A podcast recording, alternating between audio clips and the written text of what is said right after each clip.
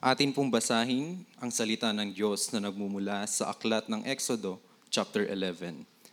Sinabi ni Yahweh kay Moises, Isa na lamang na salot ang ipapadala ko sa Faraon at sa buong Ehipto, at papayagan na niya kayong umalis. Hindi lamang niya kayo papayagang umalis, ipagtatabuyan pa niya kayo. Sub- sabihin mo sa mga Israelita, babae man o lalaki, na humingi sila ng mga alahas na pilak o ginto sa kanilang mga kapitbahay. Niloob ni Yahweh na igalang ng mga Ehipsyo ang mga Israelita. Sa katunayan, si Moises ay dinakila sa buong Ehipto, maging ng mga tauhan ng Faraon at ng buong bayan. Sinabi ni Moises sa Faraon, Ito ang pinapasabi ni Yahweh, Pagdating ng hating gabi, maglalakad ako sa buong Ehipto at mamamatay ang lahat ng panganay na lalaki, mula sa anak na magmamana ng trono ng Faraon hanggang sa panganay na anak ng ha- hamak na aliping babae na tagagiling ng trigo, pati panganay ng mga hayop ay mamamatay. Walang maririnig sa buong Ehipto kundi ang malakas na panaghoy at na hindi pa naririnig at hindi na maririnig kailanman. Ngunit ang mga Israelita, maging ang kanilang mga hayop, ay hindi man lamang tatahulan ng aso upang kilalanin mo na may pagkakaiba ang pagtingin ni Yahweh sa mga Israelita at sa mga Ehipsyo. Lahat ng tauhan mo'y luluhod sa akin at magsasabi, Lumayas na kayo ng mga kababayan mo. Pagkatapos nito'y aalis ako. Pagkasabi nito'y galit na galit na iniwan ni Moises ang faraon. Sinabi ni, Yahweh kay Moises, Hindi ka papakinggan ng faraon, kaya't gagawa pa ako ng mga kababalaghan sa Ehipto. Ginawa ni na Moises at Aaron ang lahat ng kababalaghang ito, ngunit hindi hindi rin pumayag ang faraon na umalis ang mga Israelita sa lupain ng Ehipto. Purihin ang Diyos sa pagkabasa ng kanyang salita. Maaari na po tayong umupo. Ganda umaga sa ating lahat. Hindi po ba naligaw yung iba rito sa atin? Oo. Kasi yung iba kasi mukhang naligaw eh dahil traffic, no? Traffic eh. Sabi nung iba, baka niya napadaan sa ano sa malaking simbahan. Ay, hindi maliligaw yun. Kaya, tingnan nyo ngayon katabi niya, tanongin niyo, hindi ba kayo naligaw? Ay, purihin ng Panginoon at sigurado dito nga tayo. Si Elder Manny, muntik lang maligaw eh. Ay, nakakatuwa, no? At uh, praise God na tayo ay naririto sa isang layunin, upang sumamba sa Kanya. Well, tingnan natin ito mga kapatid. Kung ang Naga City ay abalang-abala at naghahanda dahil sa okasyon nila, no, hahanda sila ng mga masasarap na pagkain, ito naman ating pambagat ng ating pag-uusapan ngayon. Tingnan natin ito. Inihanda naman ng Diyos ang kanyang bayan. Wow! No? Kung sila naghahanda, tayo naman inihanda ng Diyos. Do you believe that? Uh, o Tagalogin ko na nga. Naniniwala kayo doon? Yes, so naman. Kaya ang ganda nun, ano, na kung, kung sila ay abalang-abala sa mga inihanda nila, baka niya bumisita si Pastor mamaya, dapat masarap ang ulam. okay lang. Ready-ready yung elder natin. Ano. Pero tayo naman ay handang-handa, no? dahil inihanda tayo ng Panginoon. Saan? Dito sa ating paksa, napakaganda. I-recall ko lang po kayo. Alam naman natin lahat, ano, mula sa kasaysayan, na simula ng mahulog ang tao sa kasalanan, inihanda na ng Diyos no, ang magiging tagapagligtas natin. Sa paano paraan? Tinawag niya si Abraham. Kaya mula sa lahi ni Abraham, hanggang sa dumating ang napakahabang panahon, no, makikita natin ang ating Panginoong Jesus ay nagkatawang tao sa pamamagitan po ng mga unang tinawag niya. At dahil ang ating Panginoong Jesus ay nagkatawang tao, yung dating makasalanang mundo, mga kasalan, mga taong mga makasalanan ay nagkaroon ng pag-asa. At ang pag-asang iyan, taglay natin ngayon. Naniniwala kayo doon? Kaya tayo naririto ngayon dahil sa ating Panginoong Heso Kristo. At hindi na tayo namumuhay sa paniniwala ng sanlibutan. Okay? So, di naunawaan na natin ngayon. Malinaw na ang mga lingkod ng Diyos ay inihanda ng Panginoon. Dito sa ating paksa, introduction kapatid, makikita natin dito na itong si Paraon ay patuloy sa pagmamatigas ng kanyang puso, no? Ayaw niyang payagan ang mga mamamayan ng Diyos na umalis. Napakasimpleng paraan lang naman para siya ay pagpalain ng Panginoon. Pumayag lang siya sa nais ng Diyos, pagpapalain siya ng Panginoon. Pero patuloy siya sa kanyang pagmamatigas. Kaya, makikita rin natin na ito ay pinahintulutan na lamang ng Diyos. Sinayanan ng Diyos. Ganun din lang naman, ang tigas ng ulo niya, tigas ng puso niya. Siguro sabi ng Panginoon, di, hayaan ko na nga yan. Pagmamatigasin ko na ang kalooban niyan para mas lalong mahayag ang mga gawa ng Panginoon. Yan ang maganda dun eh. May pangit na nangyayari pero hindi mahahadlangan ang mga magagandang bagay na kayang gawin ng Panginoon. Sa pamamagitan ni Moises at Aaron, ipinakita ng Diyos ang kanyang kaluwalhatian sa pamamagitan ng mga palatandaan at himala na sa bawat hindi pagsunod ni Paraon sa nais ng Diyos, mayroong mararanasang mga problema. No? Ano yon? Mga salot. Siyam na salot ang naranasan ng buong Ehipto dahil sa isang tao na nagmamatigas ng kanyang kalooban sa Diyos. Subalit ang pinakahuli, ito pong ating pag-uusapan, actually ito pong chapter 11 at chapter 12 ay magkarugtong yan. Itong pinakahuling salot, makikita natin dito ngayon. Ang pinakahuling salot na ito ang siyang dudurog ngayon sa matigas na puso ni Paraon. Kaya sinabi ng Diyos kay Moises na mayroon isa pang salot. No? At ang uh, salot na ito ang magbibigay ng matinding kahapisan o kalungkutan sa buong Ehipto.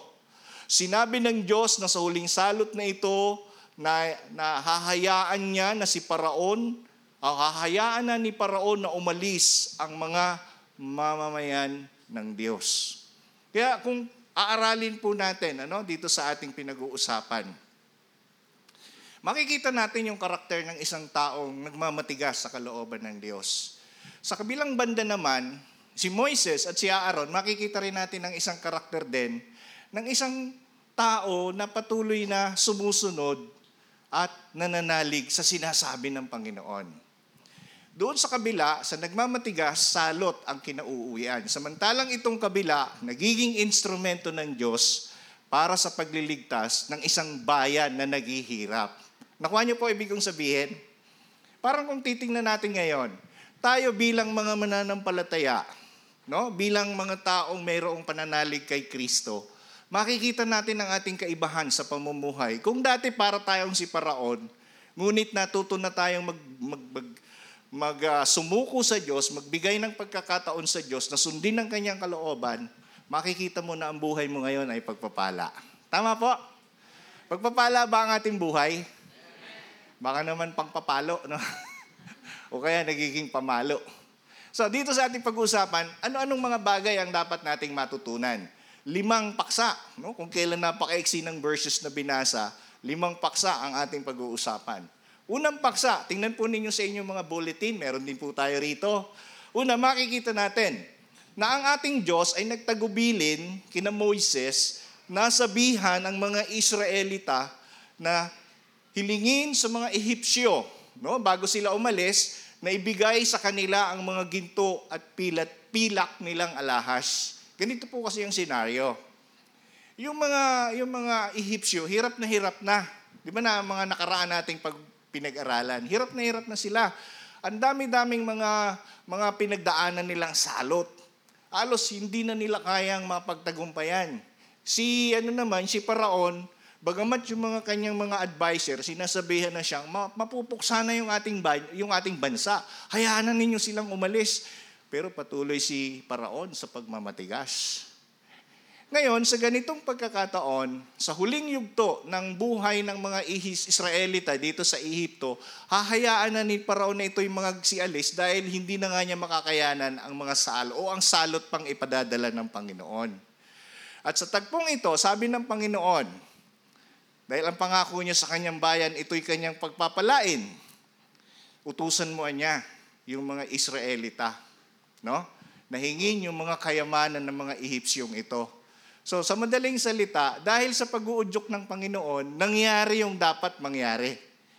No? Pero isang beses lang po ito nangyari. Baka isipin ninyo, baka naman yung kayamanan ko, ipamigay ko na rin sa kapwa ko. Hindi ganun. Hindi, hindi, huwag niyo pong isipin ganun. Ito po yung nangyari lang sa mga Ehipsyo. Bakit? Dahil sa hirap na pinagdadaanan, gusto na nga nilang paalisin ang mga Israelitang ito at kahit sila mawala ng kanilang mga kayamanan, ang mahalaga sa kanila, wag na silang dumanas ng salot. Parang ganun yung kanilang kaisipan. Nag-iisip sila na mawala na yung kanilang kahirapan. Pero isang bagay ang dapat nating tandaan dito. Ang Diyos ang siyang may kagustuhan nito. Kaya ang Diyos, dahil nangako sa kanyang bayan, sa mga Israelita ng mga pagpapala, kailangan itong mangyari. At ano ang layunin ng Diyos upang pagpalain ng kanyang bayan? Ito po, ang ating Panginoong Diyos ay may, may mataas na layunin sa mga pagpapala na ibinibigay niya sa kanyang mga mamamayan. Naunawaan niyo po? Kung titingnan natin ito, bakit gusto ng Diyos na pagpalain ng kanyang bayan? Hindi lamang ng kanilang mga pangangailangan sa pagkain. Nais ng Diyos na ang kanyang bayan ay makita ang kanyang mataas na layunin sa mga pagpapala na ipinagkakaloob niya sa kanyang mga mamamayan. Malinaw po sa atin yon. Mukhang hindi nyo pa na-gets. Tanungin nyo sarili nyo ngayon, ako ba'y pinagpapala ng Panginoon? Uulitin ko, no? wala yata naka-amen eh. Kayo ba'y pinagpapala ng Lord? Totoo yun, dahil kung hindi, para tayong mga Ehipsyo, puro reklamo, puro kahirapan. Di ba? Pero dahil pinagpapala tayo ng Panginoon, katulad ng mga Israelita noong unang panahon, bagamat nung una nahihirapan sila, pinahirapan sila ng mga Epsyo, makikita pa rin na ang Diyos ang kumikilos upang pagpalain ng kanyang mga mamamayan. Sa anong layunin? May mataas po siyang layunin dahil sa mga bagay na gusto niyang gawin sa buhay mo. Ang tanong ay ganito. Nauunawaan mo ba na kung anong meron ka ay galing sa Diyos? Wow, salamat sa mga nag-amen. Yan ang gusto ng Panginoon eh. Gusto kanyang pagpalain sa isang bagay na maunawaan mo na meron siyang layunin sa mga pagpapala na nakakamit mo mula sa Diyos. Ano yung mga pagpapala? Nandiyan yung material blessing. Di ba? Eh karamihan dito sa atin may sasakyan eh. Di ba? Nung araw, yung mga pastor, ang hirap kaya ng buhay. Walang sasakyan. Nagtsatsaga kung hindi maglalakad, magbabike. Ngayon, hindi na. Pinaka, pinaka, pinaka mahirap na pastor ngayon, may motor. no? May motorsiklo. Ay mamahalin pa yung motor. Sa madaling salita, blessing ng Lord. Ano yung purpose ng motor? Para sakyan lang? Ito po gusto kong sabihin sa inyo. Para mas malaki ang napupuntahan at mas malawak yung nararating ng mga manggagawa ng Panginoon. Example lang po yan sa buhay mo, kapatid, hindi lang motor, hindi lang yung mga material na bagay, hindi lang damit, hindi lang pera ang pwedeng ibigay sa ng Panginoon. Ano yon? May maganda kang kalusugan. At ano ang purpose na maganda mong kalusugan? Gamitin mo ang buhay mo para sa paglilingkod mo sa Diyos. Ang daming mga tao ngayon may magandang kalusugan, sinasayang ang buhay. Nakuha niyo po? Hindi lang magandang kalusugan. May, may maganda ka ring relasyon sa Panginoon. Ano yon? Yung buhay mo masigla kasi nagbabasa ka ng salita ng Diyos. Yung buhay mo pinagpapala kasi sinusunod mo ang salita ng Diyos. Yun ang magandang, maganda at magandang kar- karanasan ng mga anak ng Diyos. Meron siyang kalusugang uh, spiritual na masigla. Ang tanong, yun bang kalusugan mong spiritual na ibabahagi mo sa mga mahal mo sa buhay? Hirap sagutin ano? o, kita nyo na? Sabi nga, madaling magbigay, pastor, ng pagkain. Pero ang hirap magbigay ng pagkaing espiritual. Tama ba yon? Maraming Kristiyano ngayong ganyan.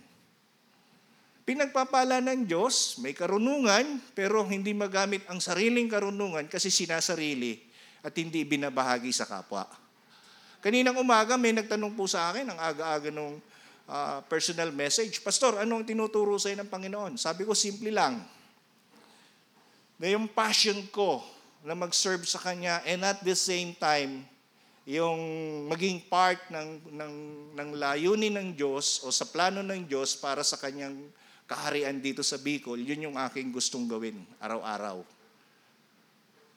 Sabi niya, Pastor, alam mo, nire-respeto kita dahil sa ganyang pangangatwiran mo. Alam mo mga kapatid, pagka alam mo na ikaw ay pinagpapalan ng Diyos at pinahalagan mo ito at ibinabalik mo ang Diyos ng saganang sa Kanya, lalo kang ipagpapalain ng Panginoon. Amen?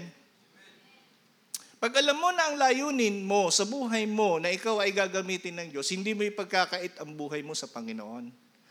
Sukdulang kamatayan ng iyong katawan gagawin mo alang-alang sa Panginoon. Bakit? Eh, hindi naman atin ang ating buhay. Tama po? Pero kayo magpapakamatay. Ano po? Hindi po yun ang ibig kong sabihin. Eh kaya niya namatay si pastor kasi niya trabahong kalabaw. Sobrang mahal si Lord eh. Bakit? Siya na yung siya na yung nag-speak sa church. Siya pa niya yung nag-arrange ng mga chair. Siya pa niya yung nasa technical side. Siya pa niya yung sa music ministry. Wala pa tatlong taon, patay si pastor. to the point, mga kapatid, na ang gusto ng Panginoon, bawat isa sa atin, kaya niya pinagpapala para tayo ay magkatulungan. Amen?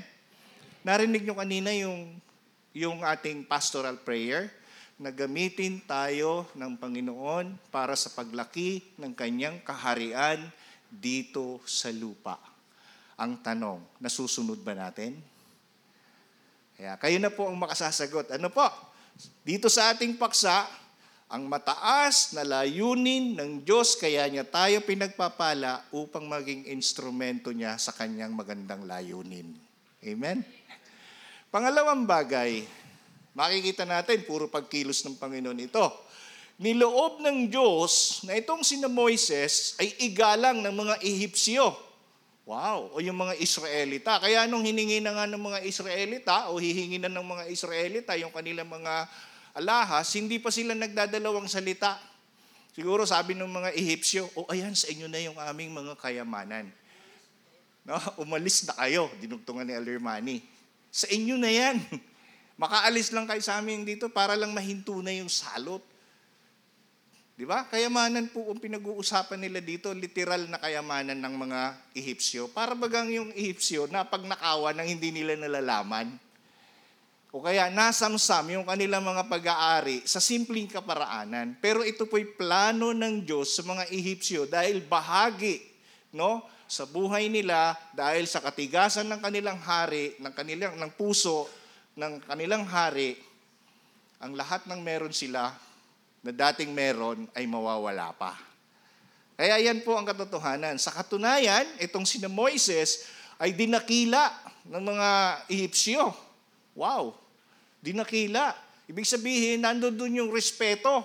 Kung iisipin, nagdala nga sila ng salot eh. Sila yung pumunta sa paraon para sabihin na ito ang pinasasabi ng Panginoon. Alam ng mga tao yan. At ang nakakatuwa pang isipin na yung, yung bayang Israel, habang naghihirap yung mga Ehipsyo, nakikita naman nila na ang Israel lalong pinagpapala ng Panginoon. Iniingatan. Nakita niyo po? Kaya siguro naisip ng mga Ehipsyo talagang tunay nga na itong mga taong ito at ang bayang ito ay mga mamamayan ng Diyos. Ah, unawaan niyo po. Kasi nakikita sa buhay nila ang kapangyarihan ng ating Panginoong Diyos. Dito natin maiintindihan na kahit dumaan o dumanas ng hirap sa buhay, ang mga anak ng Diyos o ang kanyang mga mamamayan ay magagawa pa rin niyang itaas. Ang kanyang mga hinirang ay magagawa pa rin ng Diyos na itaas kahit dumaan man ng mga paghihirap. Nakuha niyo po ibig ko sabihin? Na kahit pa nga ang mga, mga Israelita, hirap na kami sa paggawa ng mga tisa, pinarusahan kami, sinaktan kami, at kung ano-ano pang bagay. Pero nagawa pa rin ng Diyos na itaas ang kanyang mga mamamayan, kinilala, dinakila, at nakuha ang respeto nung bayang naghihirap. Anong ibig sabihin nito mga kapatid? Pagka ang presensya ng Diyos nasa sayo, kahit anong bagay na pinagdadaanan mo, pwede kang itaas ng Panginoon. Pwede kang tulungan ng Diyos. Pwede kang alisin ng Diyos doon sa kalagayang naghihirap ang iyong kalooban, naghihirap ang iyong buhay, dahil nasa iyo ang pangako at ang presensya ng ating Panginoon. Amen? Ilan ba rito ang mga pangako ng Diyos na alam ninyo? Ako, pastor, isa't kalahati lang. Ako, anya, pastor, kalahati lang. Alamin ninyo ang mga pangako ng Diyos sa Biblia, libo-libong pangako na hindi natin na i-apply, hindi natin na isa sa buhay. Bakit? Kasi hindi natin pinag-aaralan at binabasa ang salita ng Diyos. Bakit sa konting problema, para tayong mga Ehipsyo, no? Ibibigay mo na ang lahat, no? Sabi nung iba, kahit sa patalim, kakapit ako, pastor. Patalim ng kinakapitan, hindi na si Lord. Nakuha niyo pa ang point? Kasi hindi natin pinapractice ang pangako ng Panginoon. Ang daming mga pagkakataon na ang lahat ng mga anak ng Diyos, sinusubok niya lang. Naunawa niyo po ibig ko sabihin? Pansamantalang kahirapan, ang daling bumibigay. Ay nakakatuwa namang isipin na sa kabila ng mga pinagdadaan ng pagsubok ng mga anak ng Diyos, ang ating Diyos hindi nagbabago ng kanyang pangako. Tama po o mali? Na ang Diyos natin hindi nagbabago ng kanyang pangako. Nung sinabi ng Panginoon sa lahat ng mga mananampalataya, no, na sila ay kanyang pagpapalain, sa palagay nyo, iba sa atin ngayon? Ano sa palagay nyo? Hindi po nagbabago. Simula nung sinabi yan ng Panginoon sa banal na kasulatan, mula noong unang panahon hanggang sa panahon natin ngayon, at sa darating na panahon, ang Diyos natin hindi binabawi yung kanyang pangako.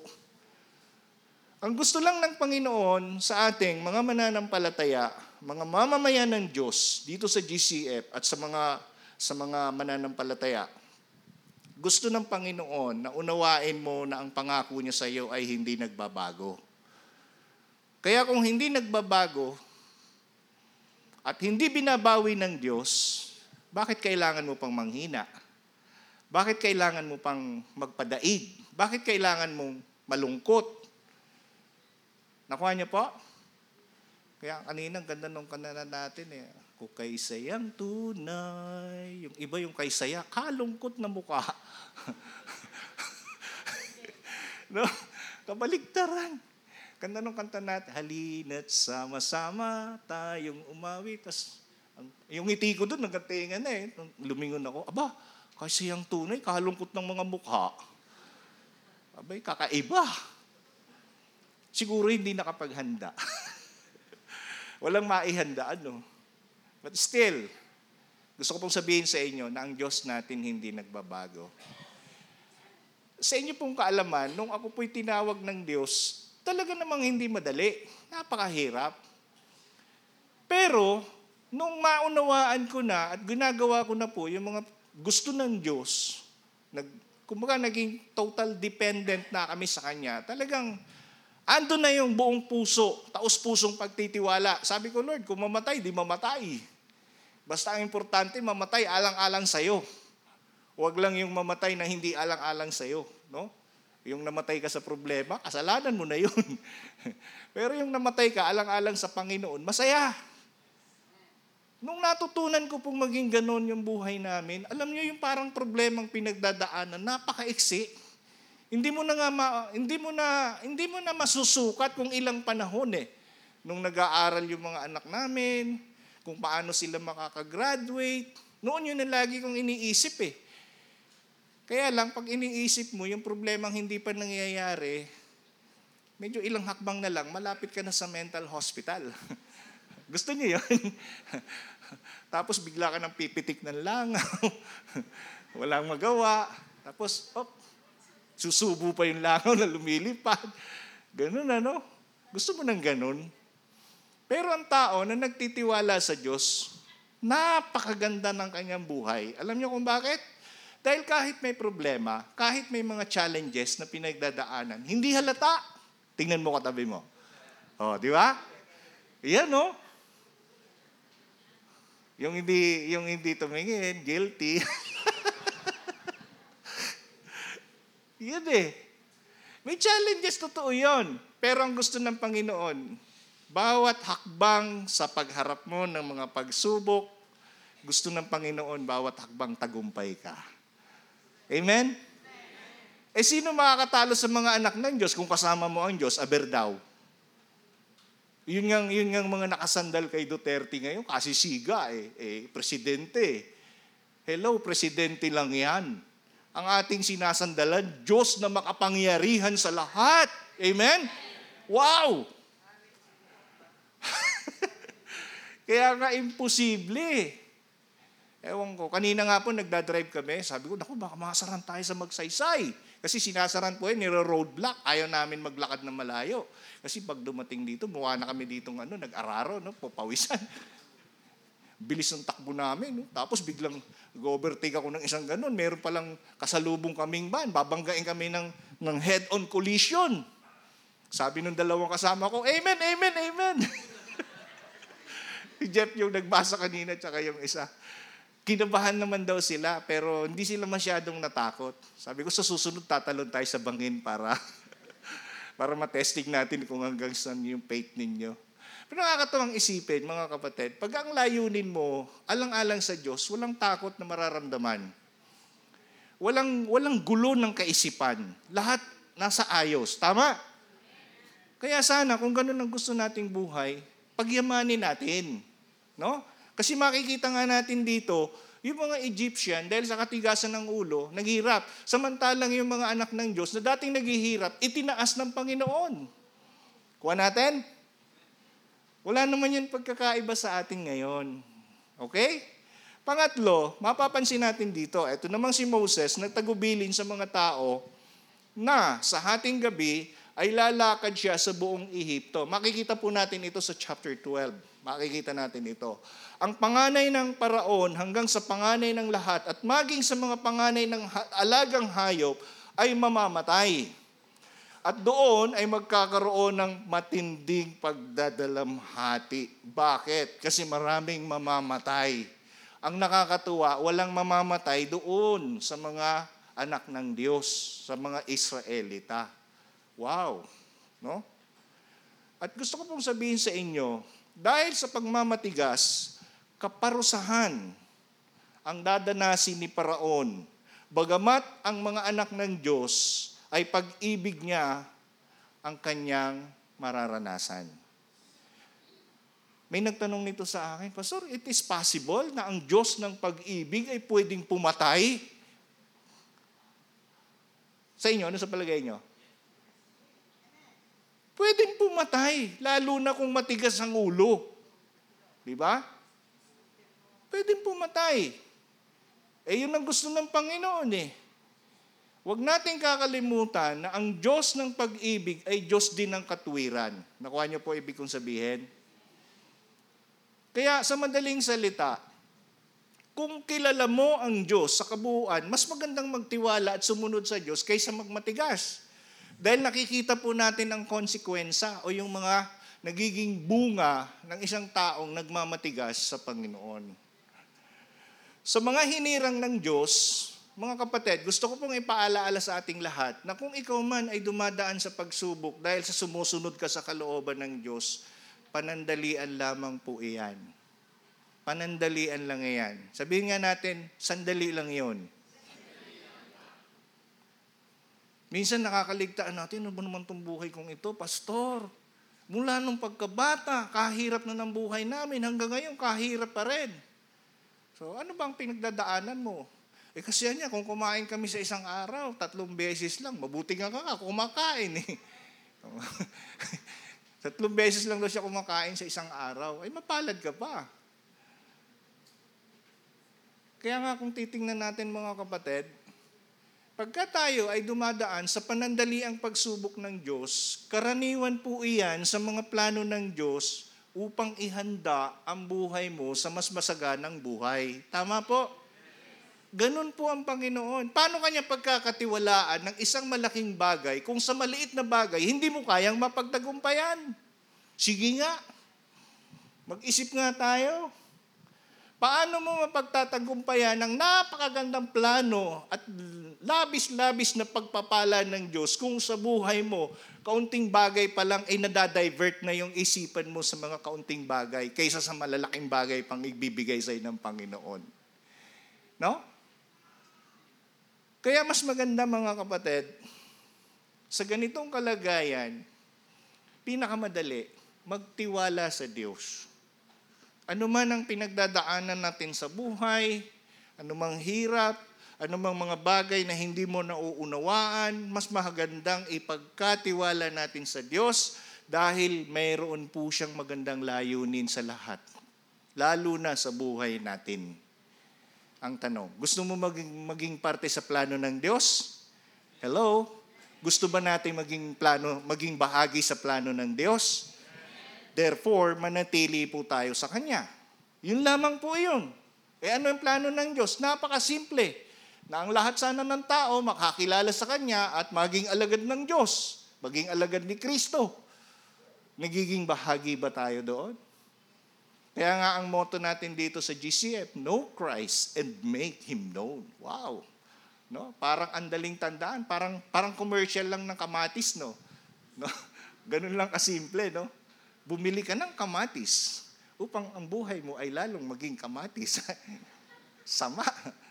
Ganun pa man, napakaganda ng buhay ng Panginoon na binibigay sa atin. Amen? Be part. Maging parte po tayo. Pangapat, kasi lima to, ang dami. Subalit hindi mangyayari na ang mga mamamayan ng Diyos ay madadamay sa mga kaganapang mangyayari sa Ehipto. So obviously naman kasi mga mamamayan ng Diyos, sinirang niya yan eh. Bakit yung Ehipto ba hindi ba hinirang ng Diyos? Pwede kung sila katulad ng bayang Israel mananampalataya at kikilalanin ang tunay na Diyos. Eh, ang dami nilang Diyos. Sa dami ng kanilang Diyos, hindi na nila makilala yung tunay na Diyos. Tama? Yan po yung kanilang kalagayan. Maging ang kanilang mga hayop ay hindi man lamang tatahulan ng aso upang kilalanin na may pagkakaiba nga naman ang pagtingin ng Diyos sa mga Israelita at sa mga Ehipsyo. Sa madaling salita, ang bayang Israel, maging ang kanilang mga kabuhayan at kung anong meron man sila, ay patuloy na tinatangkilik ng Diyos ang bayang ito. Ito'y ipinadala ng Panginoon, ibinigay ng Diyos upang makita ang magandang layunin ng Diyos. Para mainggit yung mga Egyptian. No? Sasabihin ng mga Egyptian, mabuti pa niya sila.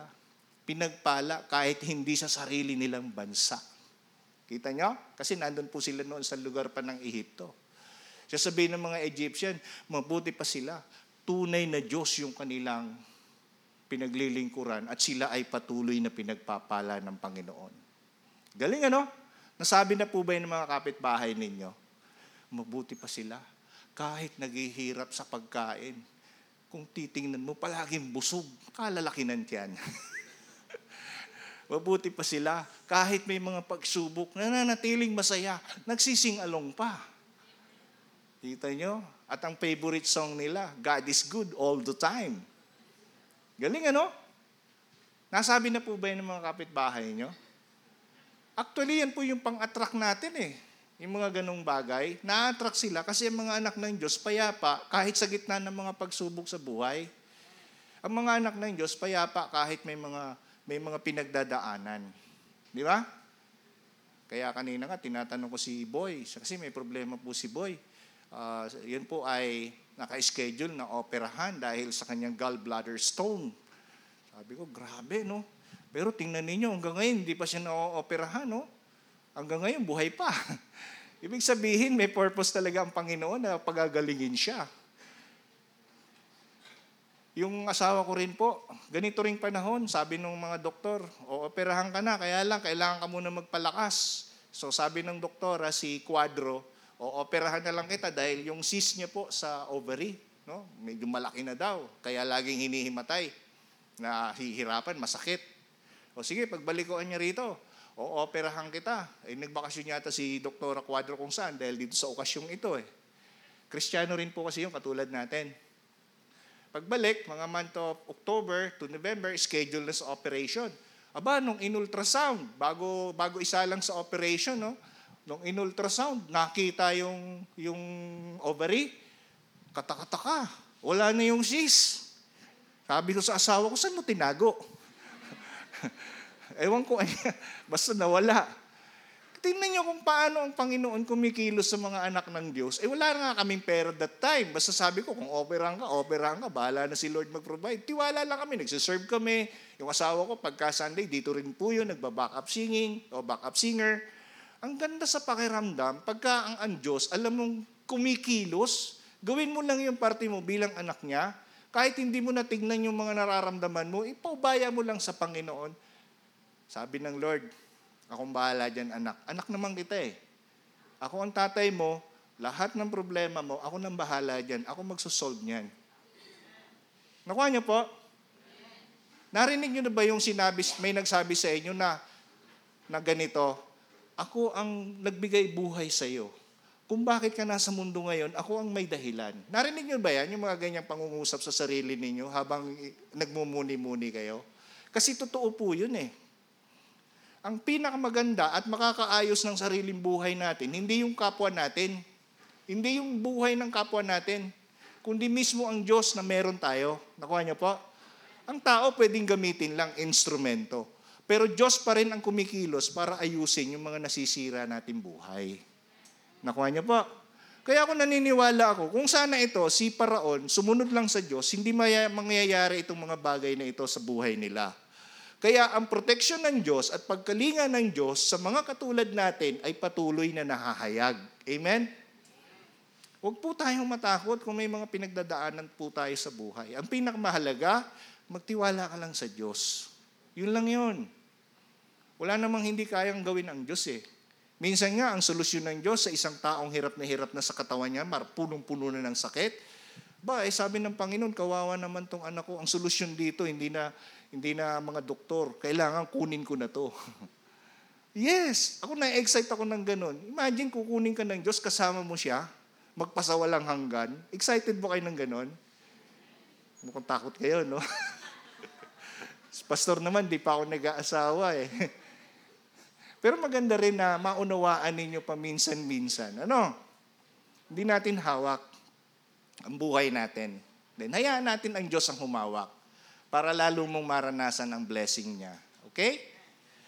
Then, last thing, sabi dito, sinabi ni Moises, naluluhod sa kanya at magmamakaawa ang mga Ehipsyo na umalis, na umalis na silang mga Israelita sa Ehipto. Ooh. Ang pagluhod mga kapatid, hindi lang para sumamba, no? Sa sitwasyong ito, luluhod sila at magmamakawa, please. Parang ganon. Parang yung anak na, Mom, please, pagluto mo na ako ng pansit canton. Parang ganon, ano?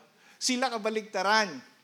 Dahil nakita nila na si Moses at yung bayang, bayang uh, Israel ay mga mamamayan ng Diyos, sila na yung nagmamakaawa na sila'y iwan.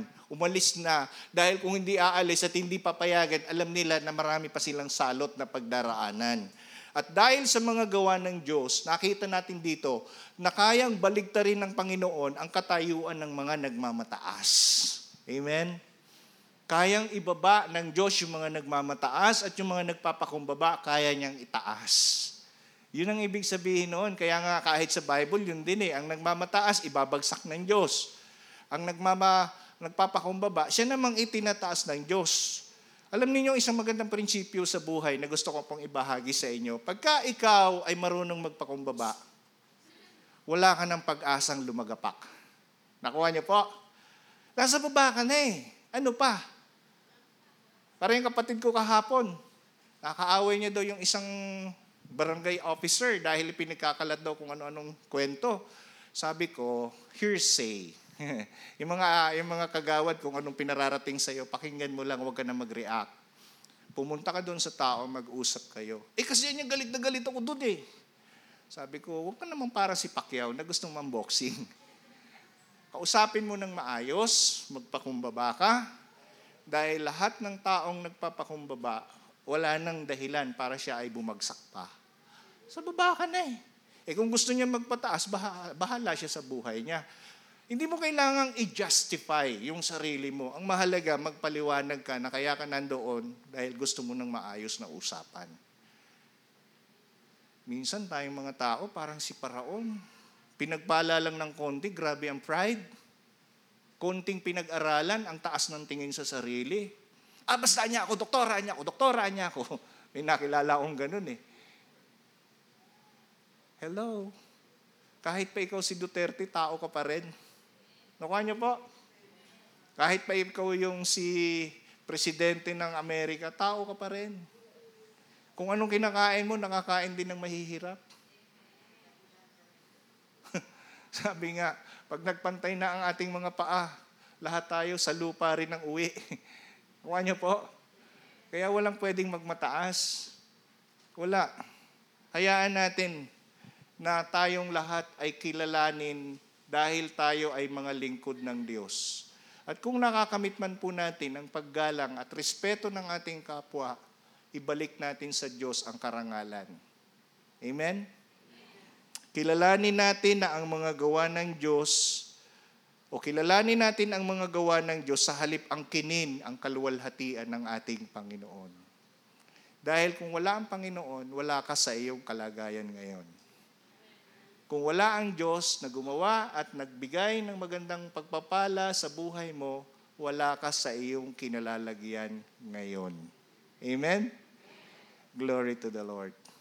At ako pinaniniwala na ang mga taga-GCF malayo na sa pananaw ni Paraon.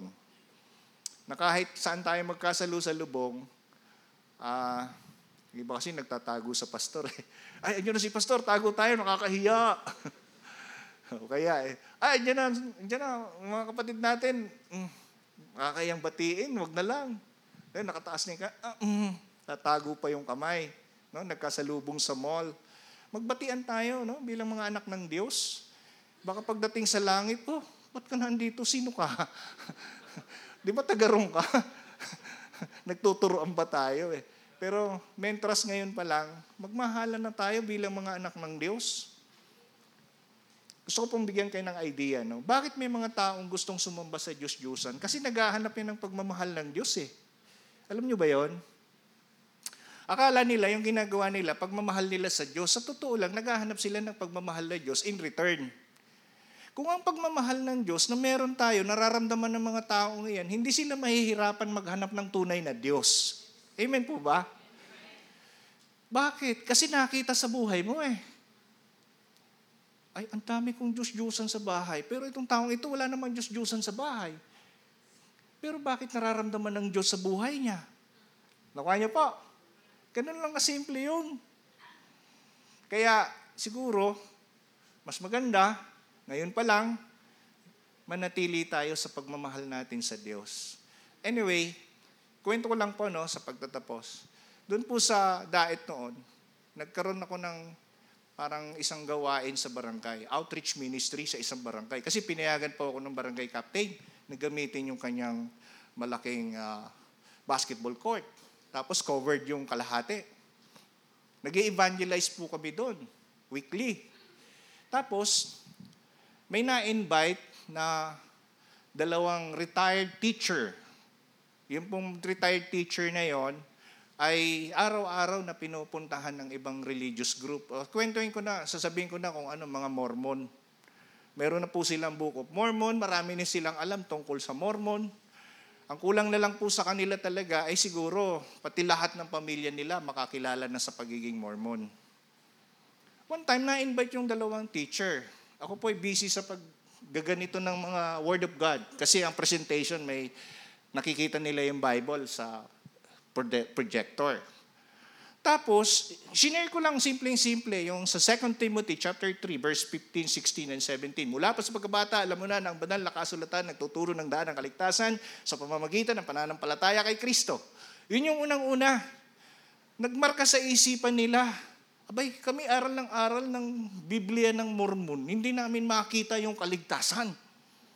Yun yung tanong nila, kaya nung magtanong sa akin, eh sabi po kasi, ang Biblia raw ay nagtuturo ng daan ng kaligtasan. Ayan po ang linaw eh. Si Pablo po ang sumulat niyan kay Timoteo para ipaunawa sa verse 1 to 5 na yung mga tao noon ay namumuhay sa kasalanan. So para magbago yung tao, kailangan makilala nila si Kristo at makilala nila ang salita ng Diyos sa pamamagitan ng pananampalataya kay Kristo. Nung sumunod na linggo po, umaten ulit, may mga kasama na, yung mga Mormon na yun. Dala-dala yung mga Book of Mormon, kala ko po makikidebate. Ay yung pala, isusuko sa akin. Sabi ko, hindi ko po kailangan yan. Ibalik niyo po doon sa mga Amerikanong nagtuturo sa inyo. Yung mga elder-elder na yon. Ibalik niyo na po at magpaalam kayo kung gusto ninyong sumali sa ganitong gawain.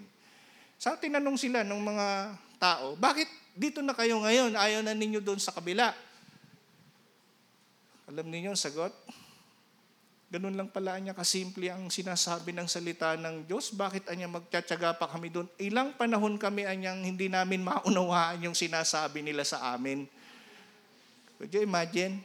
Ilang panahon na hindi nauunawaan yung mga sinasabi ng mga tao, taong pumupunta sa kanila. Ngayon, bilang anak ka ng Diyos, salita ng Diyos, taglay mo, kapangyarihan at karunungan ng Diyos, meron ka.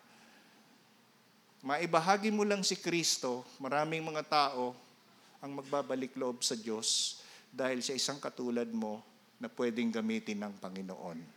Amen? Masaya ba tayong gamitin ng Diyos? At doon inihahanda ng Panginoon ang kanyang mga lingkod na katulad natin. For the last time, madali lang po ito, application. Ang bawat isa sa atin ay haharap sa sukdulang puot ng Diyos pagkaraan ng huling paghuhukom. Ang sabi po diyan, humanda sa araw ng paghuhukom ng Diyos. Mamuhay sa paraang haharap tayo sa kahukuman ng Diyos sa takdang panahon. Sabi nga nung isang nakikipagdebate sa akin yan, eh tayo ba mga anak ng Diyos? Huhukuman pa ng Diyos? Yes. Pero hindi para parusahan. Kundi ano? Para ibigay ang reward sa mga bagay na ginawa mo alang-alang sa Panginoon. Masaya ba kayo? Na magiging very rewarding yung ating buhay. Eh paano naman anya pastor yung mga yung mga taong ayaw kilalanin si Kristo? Yan, yung hukom ng Diyos na yan. Kung ano yung mga bagay na tinanggihan nila mula sa salita ng Diyos, yun din ang magsisilbing hatol sa buhay nila. Pangalawa, tandaan na kilala ng Diyos ang kanyang mamamayan. No? Kung paanong batid din ng Diyos ang taong hindi sa Kanya. Kaya ngayon pa lang, alamin na natin, ako ba'y sa Diyos o sa relihiyon lang? o gusto natin dagdagan, o baka kay Satanas? Siyempre, ayaw natin kay Satanas. Nawa, sa ating mga mananampalataya, batid natin na tayo ay mamamayan ng Diyos sa pamamagitan lamang ng pananalig kay Kristo. Kaya't maging maingat sa kung sino ang ating mga sinasamahang mga tao. Maging maingat dahil kahit mananampalataya ka na, kapatid, no? Uulitin ko kahit mananampalataya ka na, si Satanas hindi tumitigil sa buhay mo. Gusto kang hilahin. Of course, kung totoong sumampalataya, nagsisika sa iyong kasalanan kay Kristo, dapat nakikita yan sa buhay mo. Pero dahil nag, nag-ano ka lang, nagpipretend ka lang na ikaw ay anak ng Diyos, pero hindi naman pala totoo, at sumama ka doon sa mga taong iba-iba ang paniniwala, ang tendency po natural, mahata ka. Madali kang mahatak. Or, yung mga taong ito magdadala sa iyo sa kapahamakan. Ingat po kayo kahit sa panonood ng TV, meron na po nagsasabing, I am the appointed Son of God. Nabili ko na ang inyong mga kaluluwa. Ako ang may-ari sa inyo. Patay tayo doon. Kilala ninyo yon? Oh, huwag nyo nang kilalanin. Ano? Pastor din daw kasi siya eh. Pero huwag kang maniniwala doon. Number three. Nagdusa ang Israel sa pagsubalit pinalaya sila ng Diyos mula sa Ehipto. Yun ang maganda. Almost 400 years na naghihirap under sa government ng Egypt. Pero dumating ang panahon, inalis sila ng Diyos. Magtiwala po tayo sa Diyos, maging matatag sa mga kahirapang pinagdaraanan natin. Ito ay panandalian lamang, ang ating sukdulang kaligtasan ay darating ayon sa itinakdang panahon ng Diyos. So ang level po ng ating salvation, ngayon ligtas na tayo at dapat namumuhay tayong ligtas. Tama po. May sinasabi din pong sukdulang pagliligtas ang Diyos. Ano yon? yung kukunin niya na tayo at dadalhin sa kanyang piling. Amen? Kung kailan yon, tanging ang Diyos lang ang nakaaalam. Ang mahalaga, doon tayo nakatingin. Okay? Pangapat. Makinig po tayo sa Diyos at magnilay-nilay sa kanyang salita. Huwag maging matigas ang ating ulo at kalooban. Huwag tayong magkompromiso at manatiling nagpapasako po tayo sa salita ng Diyos. Period. Okay? Kung tayo nga po ay mga anak ng Diyos, ipamuhay natin ang kanyang salita, pag-aralan, pagnilay-nilayan. Kung medyo nahihirapan po kayo, nandito po kaming mga manggagawa ng Panginoon. Text mo lang kami, sabihin mo lang kami, Pastor, gusto kong maunawa ng salita ng Diyos, turuan mo ako para maging tagapagturo din ako. Tulungan mo ako dito sa ganitong bagay kasi meron akong hindi nauunawaan. Bakit nagbigti si Judas? Baka yun ang itanong nyo sa akin eh. Nasa Biblia po yan, masasagot yan ng salita ng Diyos. Amen? Ang mahalaga, may passion kang matutunan. So bago po tayo mag umuwi, i-dedicate po natin ang ating mga sarili sa Panginoon. Isuko natin ang ating buhay sa Panginoon. Tumayo po tayong lahat. At hilingin natin sa Diyos na kumilos siya sa atin at huwag masayang ang kanyang mga salita. Tayo pong lahat ay yumuko at manalangin. Panginoon, maraming salamat po sapagkat inihanda mo ang iyong mga mamamayan, kasama kami, sa isang napakagandang layunin mo sa sangkatauhan. Naniniwala kami, Panginoon, na, na ang mga bagay na gagawin mo sa amin ay para sa magpasawalang hanggan. Ngunit si Paraon na nagmatigas, ito po, Panginoon, ang isang aral na dapat din naming maunawaan na nagdudulot ito ng kapahamakan. Ngayon, bilang mga manggagawa at mga lingkod mo, kami po ay inyong mga mamamayan. Sinabi mo rin na kami mga anak mo. Kami po ay lubusang nananalig at nagtitiwala sa iyo na ang mga napakinggan namin ay hindi lamang mula sa aming mga tainga namin ma- mauunawaan. Ito po ipapasok sa aming isipan, isisilid mo sa aming mga puso upang ito po ay mag, magbunga, maisagawa at maisakatuparan ng inyong layunin mo o ang inyong layunin sa sangkatauhan. Naririto, Panginoon, ang mga anak mong ito ngayon, handang sumunod, magpagamit sa inyo, Inihiling ko po na sila'y inyong pagpalain, pakapuspusin niyo po ang kanilang puso ng pusong may kagalakan at pagsunod sa iyo upang kanila pong maisa ang mga bagay na inyong nais ipagawa. Pagpalain niyo po kami, Panginoon, upang ang buhay namin ay patuloy na maging pagpapala din po sa aming kapwa. Muli, pinasasalamatan ka namin, ipinagkakatiwala ko po sa iyo ang mga kapatid kong ito, at kung sino man po dito sa mga kapatid kong ito ang hindi pa nagsusuko ng kanilang buhay sa inyo, Panginoon, katukin niyo po ang kanilang puso at ipaunawa niyo po na kailangan kaming magsisi sa aming mga pagkakasala at manampalataya kay Kristo bilang tunay na Panginoon at tagapagligtas ng aming buhay. Tulungan niyo po kaming magtiwala sapagkat ito ang kaparaanan mo para sa aming kaligtasan. Salamat Panginoon sa mga sandaling ito na patuloy naming maunawaan ang dakilang kalooban mo sa aming buhay. Sa Kanya na makapag-iingat sa inyo upang hindi kayo magkasala at makapaghaharap sa inyo ng walang kapintasan at may malaking kagalakan sa kanyang kaluwalhatian na sa iisang Diyos na ating tagapagligtas sa pamamagitan ni Heso Kristo ang ating Panginoon, sa Kanya ang kapurihan, karangalan, kadakilaan at kapangyarihan mula pa noong una, ngayon at magpakailan paman. Amen. Palakpakan natin ang Panginoon. God bless us all.